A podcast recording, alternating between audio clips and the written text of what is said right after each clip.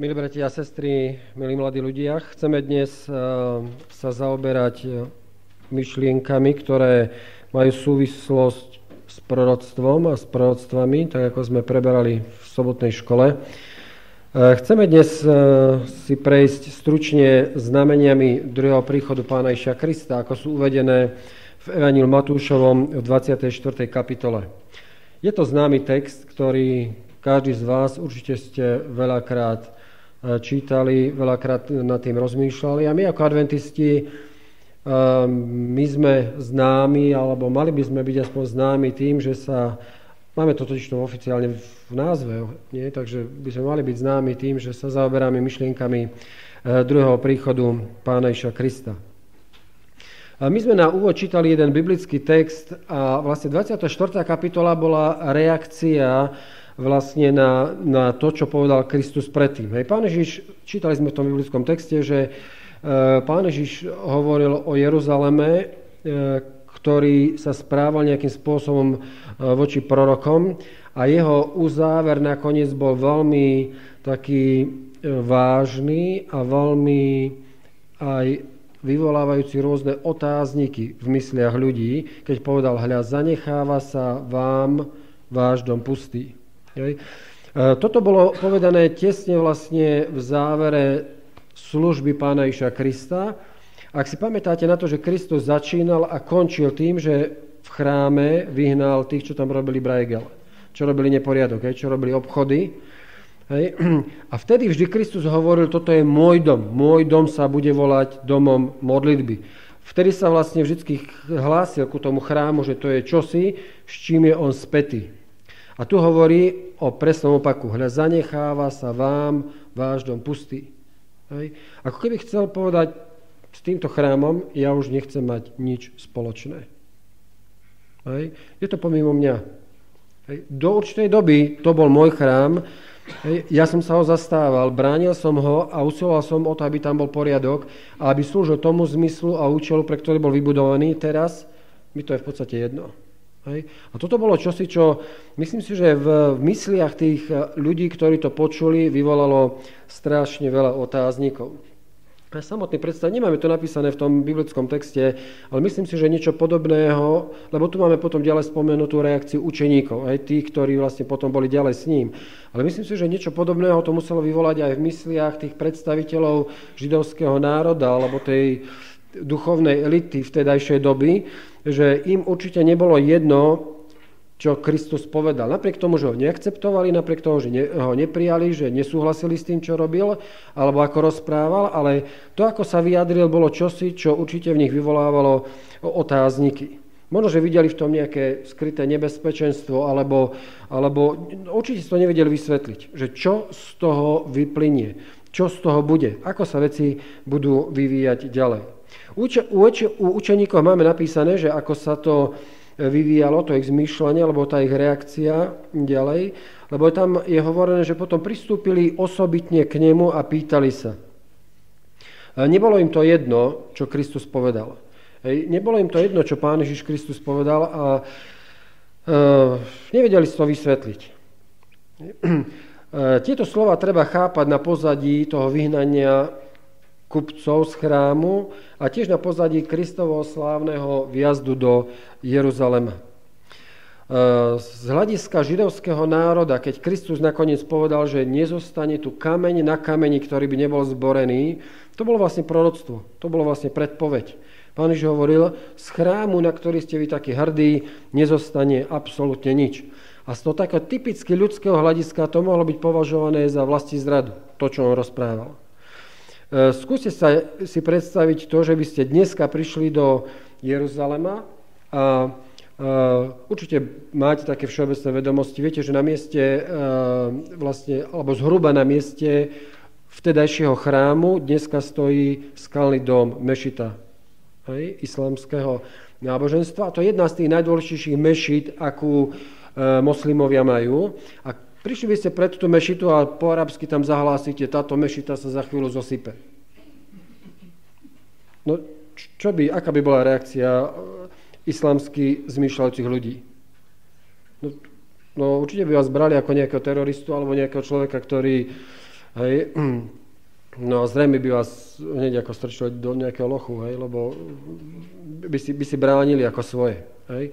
Alebo keby ste sa, čo viem, niekedy, kedykoľvek v týždni, keď je veľa ľudí v Bratislave na námestí pred prezidentským palácom, vyjadrili nejako podobne o, o tom, kde sídli prezident.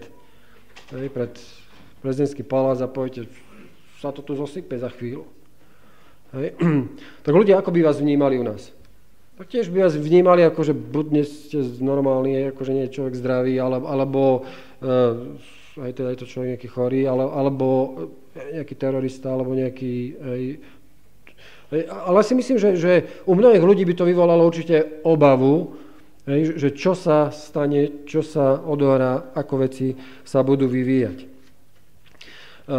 Účeníkov to bolo tiež čosi, čo, čo boli celí zvedaví a preto prišli za pánom Išom Kristom a sa pýtali, povedz nám, kedy sa to stane a čo bude znamením tvojho príchodu a skonania sveta. Oni si pod tým nevedeli nič iného predstaviť. Keď by sa mal chrám zosypať, že chrám by mal prestať existovať, alebo chrám by mal byť zničený, hej, to nemôže byť nič iného, len koniec. Hej, nič iného to nemôže byť len, len koniec. Eh, Pán Ježiš Kristus teda eh, dáva na to nejakú odpoveď, je tu um, zaznamenaná jeho reakcia a všimnime si mi jednotlivé biblické vyjadrenia, výroky Pána Ježiša Krista, ktorých hovorí čosi o tom, ako sa veci budú ďalej vyvíjať. My vieme už veľmi dobre, že vlastne to, čo tu Pán Ježiš Kristus ďalej spomína, sú znamenia týkajúce sa zničenia Jeruzalema aj jeho druhého príchodu. A napriek tomu, že učeníci to spojili do jednej otázky, lebo si to nevedeli predstaviť, že by to mohlo byť nejako inak, hej, tak e, Kristus to nerozdeluje jednoznačne ani hovorí, viete čo, veci sa takto nemajú, veci sa budú mať inak.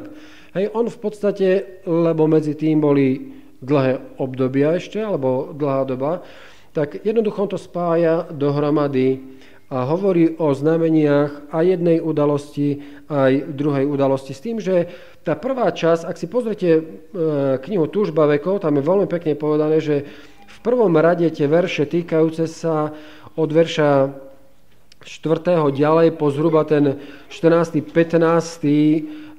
dá sa povedať, že až po 20. že sú to biblické texty, e, ktoré hovoria o znameniach v spojitosti so zničením Jeruzalema v prvom rade a v druhom rade majú súvislosť s druhým príchodom.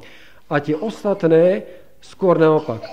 Majú v prvom rade súvislosť s druhým príchodom a len druhorado sa nejako týkajú e, zničenia Jeruzalema. Teda prvá reakcia pána Iša Krista od verša 4. Pán Ježiš hovorí, hľadte, aby vás nikto nezviedol, lebo mnohí prídu pod mojim menom, mojim menom a budú hovoriť, ja som Kristus a zvedú mnohých a budete slýchať o vojnách a chýri o vojnách. Hľadte by ste sa nestrachovali, lebo to všetko musí byť, ale ešte nie je koniec. V prvom rade Pán Ježiš Kristus hovorí o varovaní. Dajte si pozor, aby ste sa nenechali oklamať. Hovorí, dajte si pozor, aby ste sa nenechali oklamať rôznymi falošnými prejavmi, falošnými vystúpeniami, ktoré sa budú prezentovať nejako, ale ja s tým nemám nič spoločného. Je zaujímavé si všimnúť, že v rabínskej literatúre e, vtedajšej doby sa zjavenia, e, zjavenia, ktoré tu Pán Ježiš Kristus spomína, a aj tie, ktoré spomína potom ďalej vo verši 6. až 8., tak tam sa spomínajú ako znamenia vyslobodenia izraelského národa a obnovenia Izraelského kráľovstva. Ježiš Kristus ich používa presne opačne, že to sú znamenia zničenia izraelského národa a zničenia ešte toho, čo vôbec existovalo. On tam ďalej hovorí, povstane národ proti národu, kráľovstvo proti kráľovstvu, bude bývať hlad, mor, zemetrasenia budú miestami. To všetko je len počiatok predpôrodných bolestí sveta. Postane národ proti národu, hovorí sa tu o hlade, hovorí sa tu o zemetrasení. Ak by sme si pozreli uh, dejiny z tohto hľadiska, tak by sme našli, že v roku 1944 bol hlad ktorý je spomenutý aj v skutko svätých Apoštolov v 11. kapitole 28. Potom e, sú tam spomenuté v histórii ešte ďalšie obdobia hladu medzi rokom 41 až 54. Zemetrasenia sú, sú zaznamenané z doby rokov 31 až 70, na Kréte bolo v 46. a 47. v Ríme v 51. vo Frigii v 60. a v Kampánii v 63. Čiže zemetrasenia, ktoré boli pomerne často jedno za druhým v tej dobe do zničenia Jeruzalema.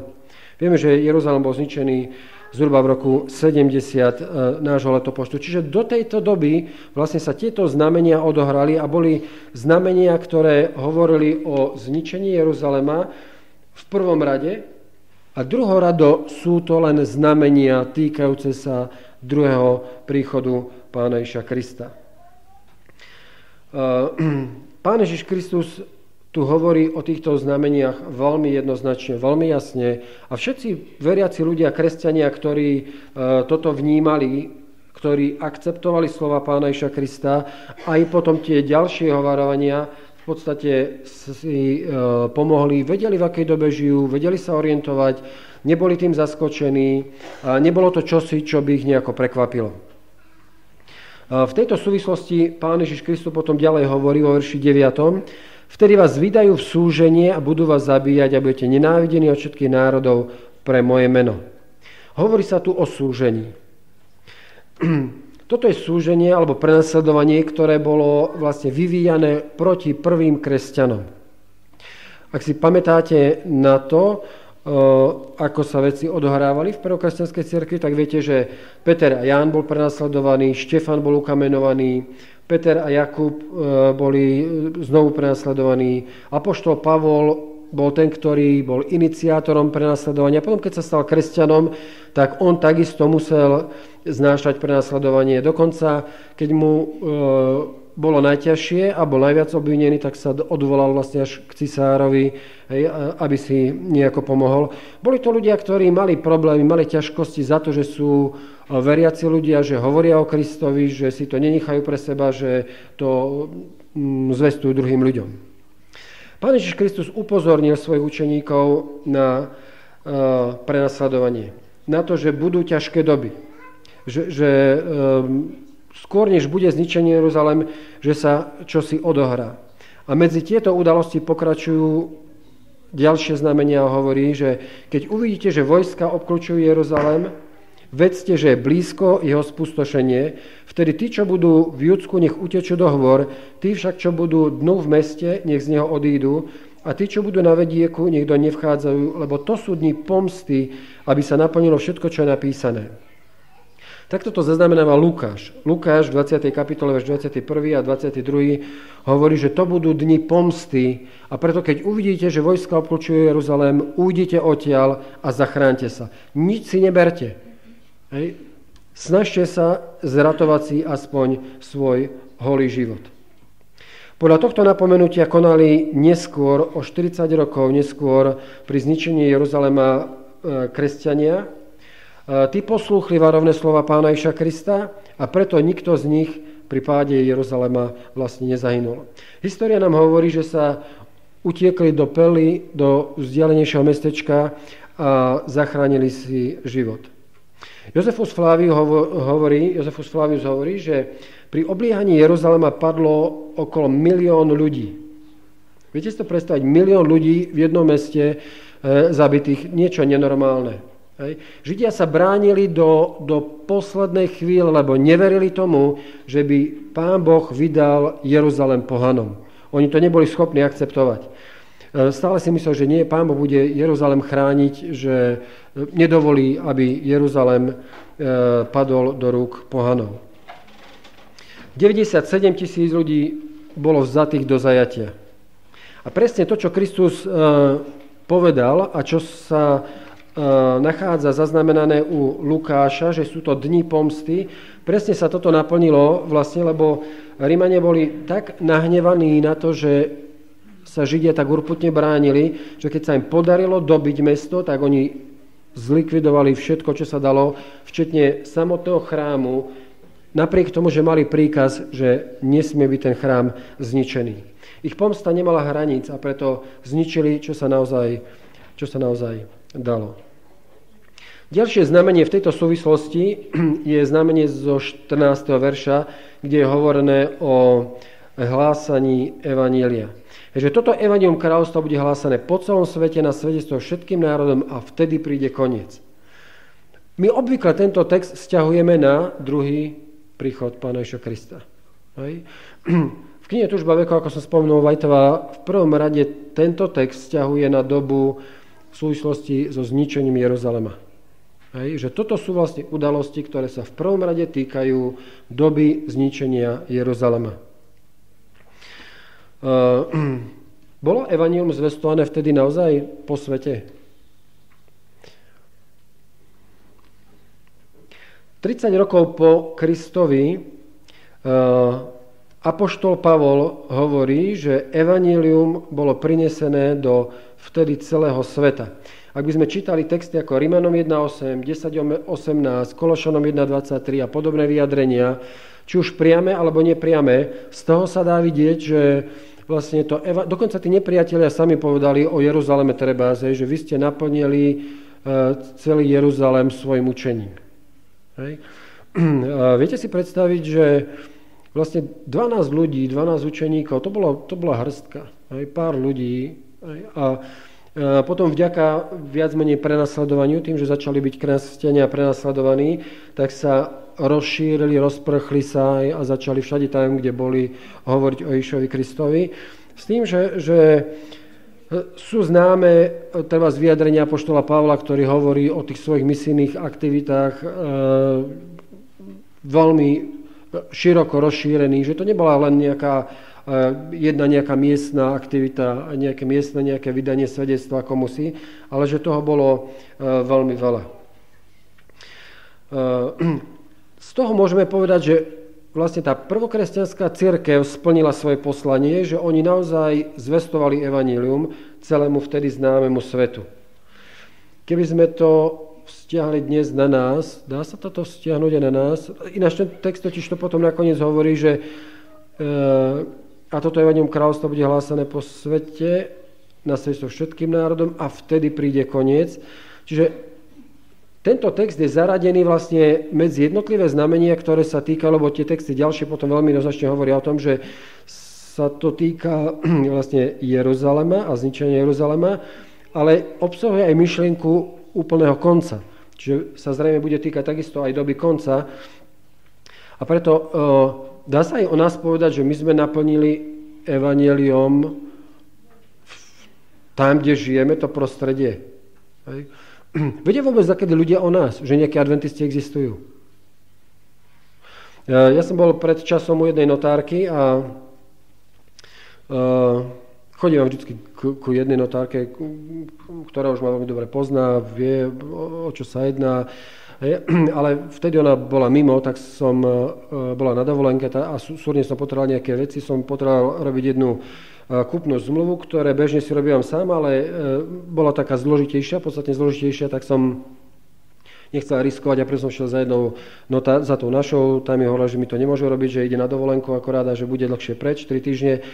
Tak ja som šiel, podľa zoznamu som si vyhľadal podľa internetu, šiel som za jednou notárkou, volala sa Horniaková.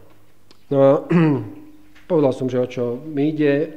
A ona ma takto počúvala, počúvala a tak, tak sa stále divne na mňa dívala. Si ako, čo mám nejaký červený nos ako, ako šašu, alebo čo, ako, čo sa tak na mňa díva, že čo, čo jej nesedí. Hej. A potom boli sme dohodnutí, že prídem na druhý deň, že ona si pripraví veci a tak som šiel na druhý deň za ňou a ona mi hovorí, že pán však viete čo, prepáčte, že som včera sa takto správal, možno, že sa vám to nezdalo, ale viete čo, ja som v živote o adventistov nepočula. Hej, a preto som si na internete hľadala, akože čo ste to vy zač, hej, že taká církev, ja o tom ani neviem, že taká církev existuje. Hej. No a tak viete, ako pre mňa to bolo ako voda na mlyna, že počúvate, to nemyslíte vážne. Hej, tak keby nejaká upratovačka kde si nevedela o tom, že církev adventistov existuje, ale notárka neviete, však my sme zo zákona povolení, ako to máte takéto veľké nedostatky vo vedomostiach. Jak to, že vy neviete o adventistoch?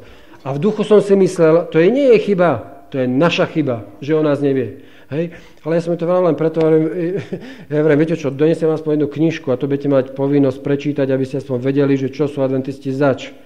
Hej. Tak potom na druhýkrát, keď som prišiel, tak som jej doniesol knihu a jej, aj tie dve dievčatá, čo tam mali také pisa, čo tam mala také pisárky. Hovorím, že dievčatá každý dostala jedna knižku a že to máte za povinnosť prečítať, aby ste vedeli, kto sú adventisti zač. Ale, ale v skutočnosti to nie je ich chyba. To je naša chyba, že o nás nevedia. To je náš trapas, to je naše maslo, mlieko rozliate. Hej, to, to je náš problém, nie ich. Hej. Do akej miery ľudia vedia alebo nevedia o nás? E, žiaľ, že daktori ani len meno nepočuli. Nie to, že aby vedeli, že o čom učíme. Žiaľ. Hej. K tomu sa ešte vrátime trošku neskôr. Všimnime si ale ďalej pokračovanie toho textu. Ten biblický text potom hovorí ďalej znovu o súžení. Verš 21. hovorí, lebo vtedy bude veľké súženie a to je iné súženie od toho 9. verša. V verši 9. máte hovorené o jednom, a v verši 21. máte hovorené o inom, lebo vtedy bude veľké súženie, akého nebolo od počiatku sveta až doteraz, ani už nikdy viacej nebude. Keby neboli ukrátené tie dni, nebolo by zachránené niektoré telo, ale pre vyvolených budú ukrátené tie dni. A vtedy, keby vám povedal, a znovu tu uh, Pán Ježiš Kristus hovorí, znovu varuje, Neverte klamným rôznym prejavom. Nenechajte sa oklamať, nenechajte sa podviesť, nenechajte e, sa obaláchať rôznymi falošnými prejavmi, rôznymi falošnými vystúpeniami. Lebo Kristov príchod, keď Kristus príde, budú veci vyzerať takto. A on to nám popisuje potom, ako e, veci budú vyzerať. Toto súženie je ale veľmi dôležité z toho dôvodu, lebo je tu hovorené potom o ďalších znameniach, o ktorých je hovorené, že hneď po súžení tých dní od verša 29. Hej, hneď po súžení tých dní zatmie sa slnko, mesiac nedá svoje žiary a tak ďalej. A spomínajú sa tam vlastne znamenia na nebeských telesách. Spasiteľ vlastne začína uvádzať e, znamenia svojho príchodu ako znamenia e, ktoré bližšie charakterizujú čas jeho návratu tým, že hovorí, že po súžení začnú tie znamenia na nebeských telesách. Je tam hovorené zatmení slnka, mesiaca, e, o padaní hviezd, o, o tom, že nebeské mocnosti sa budú pohybovať. E, obdobie prenasledovania, súženie tých dní je obdobie, ktoré skončilo v roku 1798. Hej. To je vlastne jedno z tých takých veľmi dlhých prorockých období. E, máme ho spomenuté v Biblii na rôznych miestach. Máme ho spomenuté ako 3,5 roka prorockého, alebo ako 42 mesiacov, alebo ako 1260 dní.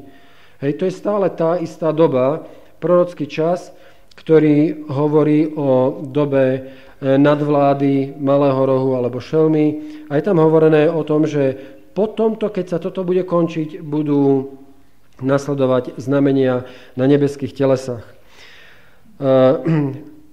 jedno z tých e, prvých znamení, alebo znamenie, ktoré prispelo k tomu, že ľudia sa začali zaoberať myšlienkou druhého príchodu Pána Iša Krista, bolo Lisabonské zemetrasenie, bolo to znamenie, ktoré vlastne e, vyprovokovalo u ľudí to, že ľudia začali sa znovu zaoberať myšlienkami druhého príchodu, lebo v podstate celú tú dobu od zhruba 5., 6., 7. storočia sa kresťanstvo neorientovalo na druhý príchod Iša Krista. A myšlienka druhého príchodu bola v podstate viac menej neznáma a Božie kráľovstvo a jeho realizácia sa chápalo, že to sa stane, že to bude áno, ale že to bude zrealizované prostredníctvom církvy tu na tejto zemi, že Pán Boh cez církev bude vládnuť a že, že cez církev bude realizovať to Božie kráľovstvo. A teda nejaký príchod, že Kristus by sa mal vrátiť naspäť, že by mal znovu prísť na túto zem, o tom sa viac menej neuvažovalo, nerozmýšľalo. Hej. Až keď prišlo Lisabonské zemetrasenie, to spôsobilo to, že ľudia začali znovu čítať Bibliu, a z toho sa vlastne vytvorilo to adventné prebudenie, to adventné hnutie, ktoré začalo v podstate rozmýšľať nad znameniami druhého príchodu Pána Iša Krista. Všetky tieto znamenia v podstate, e, všetky nie. Tie tri, z tých, e, alebo tie tri základné z tých e, znamení na nebeských telesách máme v podstate za sebou, okrem toho posledného. Tam máme hovorené, že a nebeské moci sa budú pohybovať. To je to isté, čo máme napísané v zjavení v, 14, v 6. kapitole verši 14. Nebo pošlo ako zvíjajúci sa knižný svitok, každý vrch a ostrov sa pohli zo svojho miesta. My to obvykle takto prečítame, ale skúsili ste niekedy rozmýšľať nad týmto biblickým textom? Keď je tu hovorené, že nebo tá pošlo ako zvíjajúci sa knižný svitok a každý vrch a ostrov sa pohli zo svojho miesta. Viete si predstaviť, že čo sa asi odohrá, keď sa každý vrch a každý ostrov pohne? Um, ťažko si predstaviť. Ťažko si predstaviť. Človek, ak toto domyslí, hej, tak ho íma hrôza z toho, ako asi sa veci budú odvíjať. Z toho bežného ľudského hľadiska uh, človeka by pochytil nenormálny strach.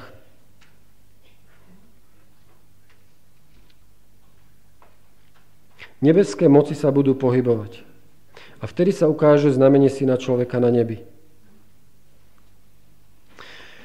Pán Ježiš Kristus nám hovorí o znameniach. Hovorí nám o tom, že aké udalosti, a toto je len jedna časť, tých znamení je podstatne viac na rôznych iných miestach Biblie, E, tu sa nám hovorí o určitých znameniach, ktoré spomína Pán Ježiš Kristus a potom cez svojich prorokov alebo iných písateľov Pán Ježiš spomína a zaznamenáva v Biblii nám rôzne iné znamenia jeho návratu.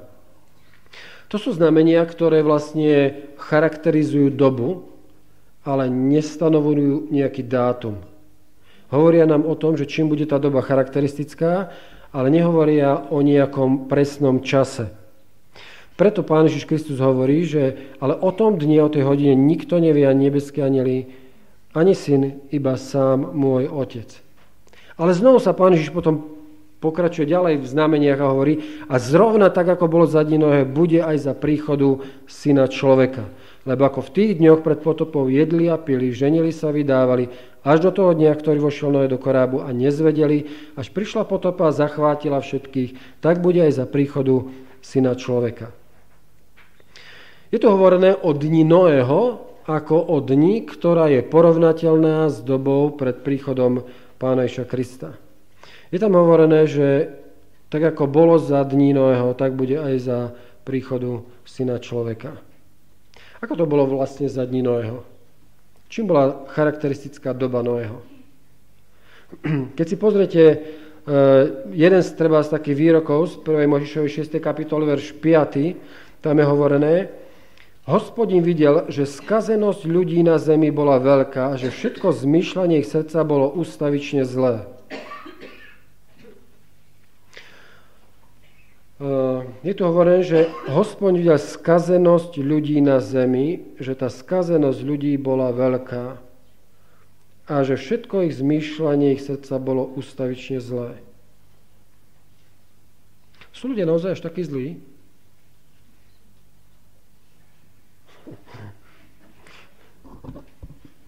My si povieme, že sú a v duchu si vravíme, no a my tam nepatríme. Nie? Viete, čo ja som čítal, e, pozeral som si pre, e, v tejto súvislosti e, vyjadrenie z ducha prorockého, kde je hovorené k tomuto biblickému textu z 6. 5. 6. kapitol, verš 5. toto, že ľudia zahynuli pre svoju bezbožnosť a dnes ide svet tou istou cestou. Priestupníci Božieho zákona plnia zem bezbožnosťou.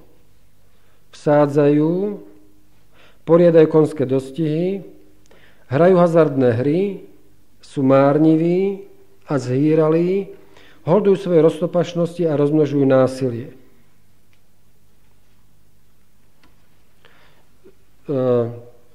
Čo je na tom až také zlé, čo som prečítal? Tu je hovorené, že vsádzajú, stávkujú v čase, e, keď to Vajtová písala, tak viac menej sa stávkovalo na kone, konské dostihy, hej, a v kartách sa stávkovalo. A ona hovorí v jej dobe, že tá skazenosť ľudí je taká istá ako za čias Noého. Hej. máte vy pocit, akože na, na stávkovanie niečo také zlé? Takto, koľko, o koľko viacej rôznych stávok máme my dnes oproti vtedajším? O koľko? Neporovnateľne viac. Akože, čo je na tom, že ľudia stávkujú? Máte voči tomu nejaké výhrady? Prečo sme proti stávkam? Takže teraz, keď bola tá obrovská výhra, koľko to bolo, 300 miliónov, koľko, či tak nejako, stavkovali ste niekto? Nikto? Či sa nepriznáte radšej? čo, čo je zle na stávkovaní? Akože pre, prečo sme, prečo nestávkujeme?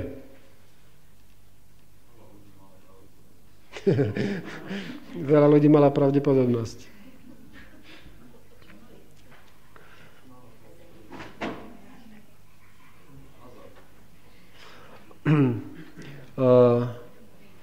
no, mali by sme porozmýšľať nad tým, aké sú dôvody za tým, hej? ale e, skúste pozvažovať e, pred krátkosť času, ja sa tomu nebudem venovať. Takto ďalej tu ona hovorí, že poriadajú konské dostihy. No čo máte proti konským dostihom?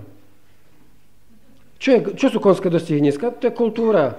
Skúste, čo si proti kultúre povedať, však to je choré.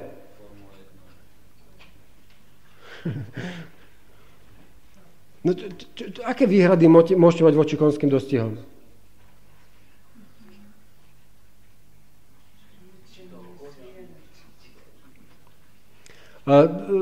takto, že pokiaľ sa jedná o nejaké také veľké preteky, ako je treba Veľká Pardubická, alebo uh, Liverpoolská veľká cena, kde kde v podstate ide viac menej o život tých koní, aj, aj tých jazdcov, aj tie prekážky sú nenormálne náročné a ich skrát sa stane to, že koni sa tam krúti, krke vykrútia a jeden jazdec sa niekedy e, zraní. Ale tak precenil svoje schopnosti, viete, akože prehnal to, tak keď nemal na to, tak to nemali ísť a hotovo. Však to je kultúra, čo máte proti tomu?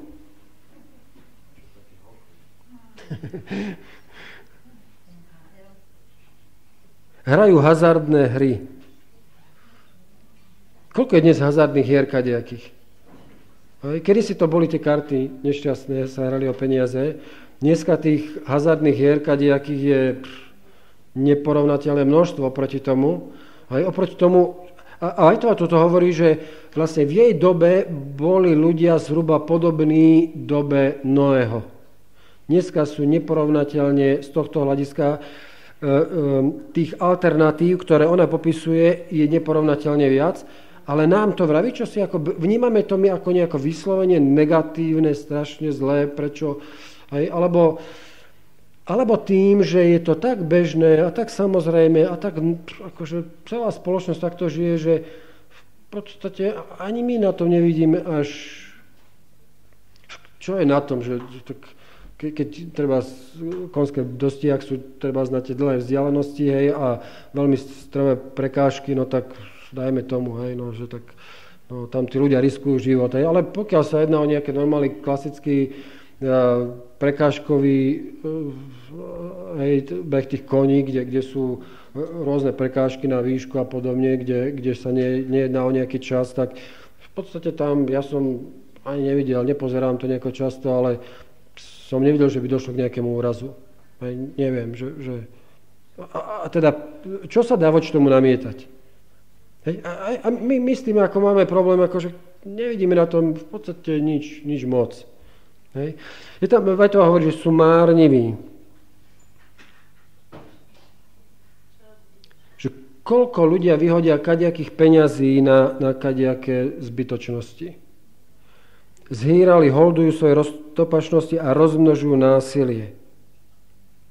Keď pre pár rokmi bol u nás jeden americký evangelista, tak sa pýtal, manželka prišla neskôr večer domov, sa pýtal akože, že to, to takto ty ju necháš samú prísť večer domov a no a čo majú, ako 10 policajti ustrážiť, alebo čo?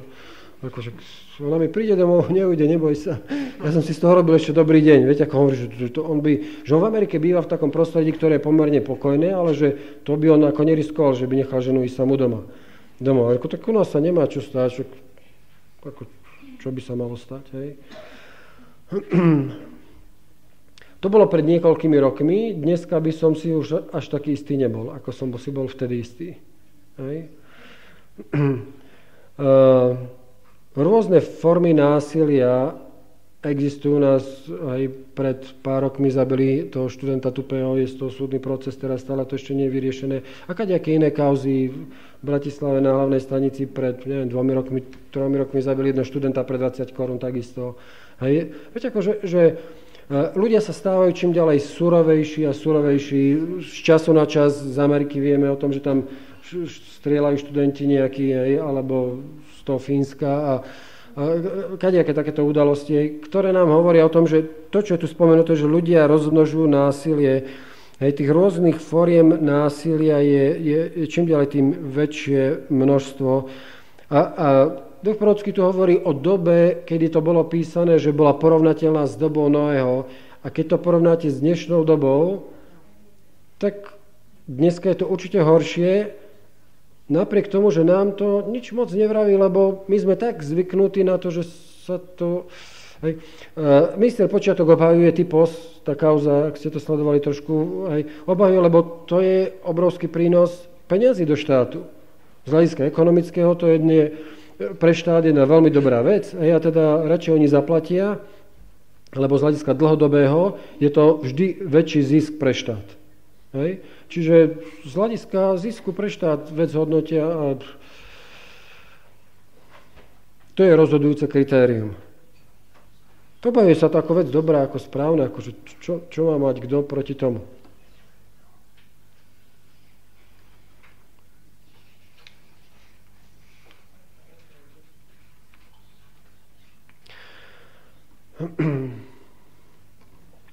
Pán Ježiš Kristus hovorí, tak ako bolo za dní Noého, tak bude aj za príchodu syna človeka.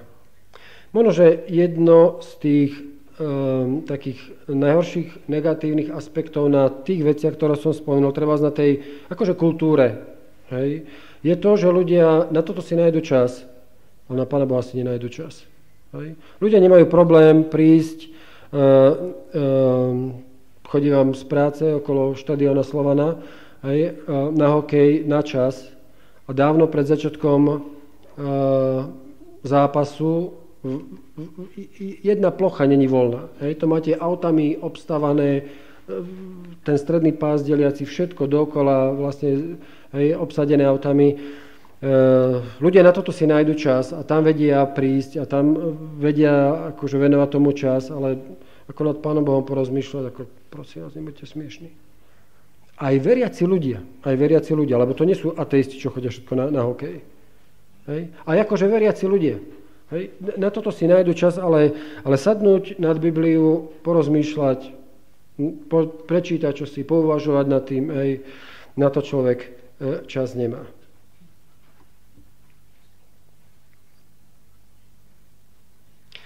Človek žije v podstate pre e, všetko iné, len nie pre Pána Boha. Hej. Človek Pána Boha dal úplne stranou. Bez Pána Boha si vystačí, Boha nepotrebuje. A možno, že toto je jeden z tých aspektov, ktoré spomínal Pán Ježiš Kristus v súvislosti s dobou e, pred potopou, že ľudia žili vlastne preto jedlo, preto pitie, lebo však nič sa nedá namietať proti jedeniu, proti pitiu, ani proti tomu, že sa chce niekto oženiť alebo vydať. Pán Boh stvoril človeka tak a to vyslovene prikázal hej, že človek opustí a, a, a tak ďalej. Hej, e, čiže to bol Boží zámer. Ale pokiaľ sa len tieto veci stanú zmyslom života človeka a Pán Boh je na 15. alebo na 20. kolaji, alebo vôbec v živote človeka nie je, je to veľmi málo.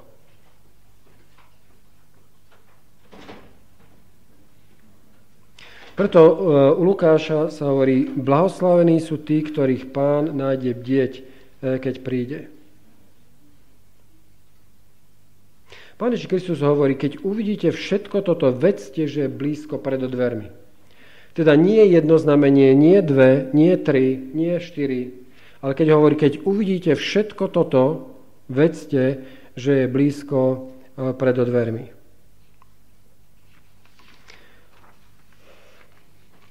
Do akej miery my e, sledujeme, čítame, rozmýšľame nad týmito znameniami, uvažujeme, dávame ich do súvisu s dobou, v ktorej žijeme, alebo rozmýšľame nad tým, čo sa odohráva okolo nás a zvažujeme nad rôznymi biblickými vyjadreniami. Do akej miery vidíme nejak, nejaké vzťahy medzi Bibliou a medzi udalosťami vo svete. Alebo nám to tiež nič nehovorí. Ešte jeden výrok uh, z uh, daru prorockého. Záverečná kríza sa nepozorovane blíži. Slnko na oblohe svieti ďalej a nebesia dosiaľ zvestujú Božiu slávu. Ľudia jedia a pijú, sadia a stavajú, ženia sa vydávajú. Obchodníci dosiaľ kupujú a predávajú. Ľudia medzi sebou súťažia a zápasia o vyššie postavenie. Milovníci zábav stále zaplňajú divadlá, sledujú dostihy, navštevujú herne, kým pozvoľná, ale isto končí sa doba milosti. A každý prípad bude čoskoro a s väčšinou platnosťou rozhodnutý. Satan vidí, že má krátky čas. Všetkými prostriedkami ľudí zvádza a klame. Zamestnáva a uspáva. Čas skúšky sa čoskoro skončí a dvere milosti sa navždy zavrú. Len málo kto celým srdcom a celou dušou verí, že našou úlohou je vyhnúť sa väčšinému zahynutiu a získať nebo. Keď som si čítal tento výrok, čítal som si ho zo pár krát potom za sebou, lebo mám taký dojem, že mi veľmi pripomína dobu, čas, v ktorom my dneska žijeme, aj situáciu nás, veriacich ľudí že uh, záverečná kríza sa blíži a Vajtova hovorí, nepozorovanie sa blíži. Do akej miery my sledujeme to, čo sa naozaj odohráva vo svete? Do akej miery to naozaj nejako porovnávame s Bibliou, s biblickými proroctvami? Hovorí nám to čosi, nehovorí nám to čosi?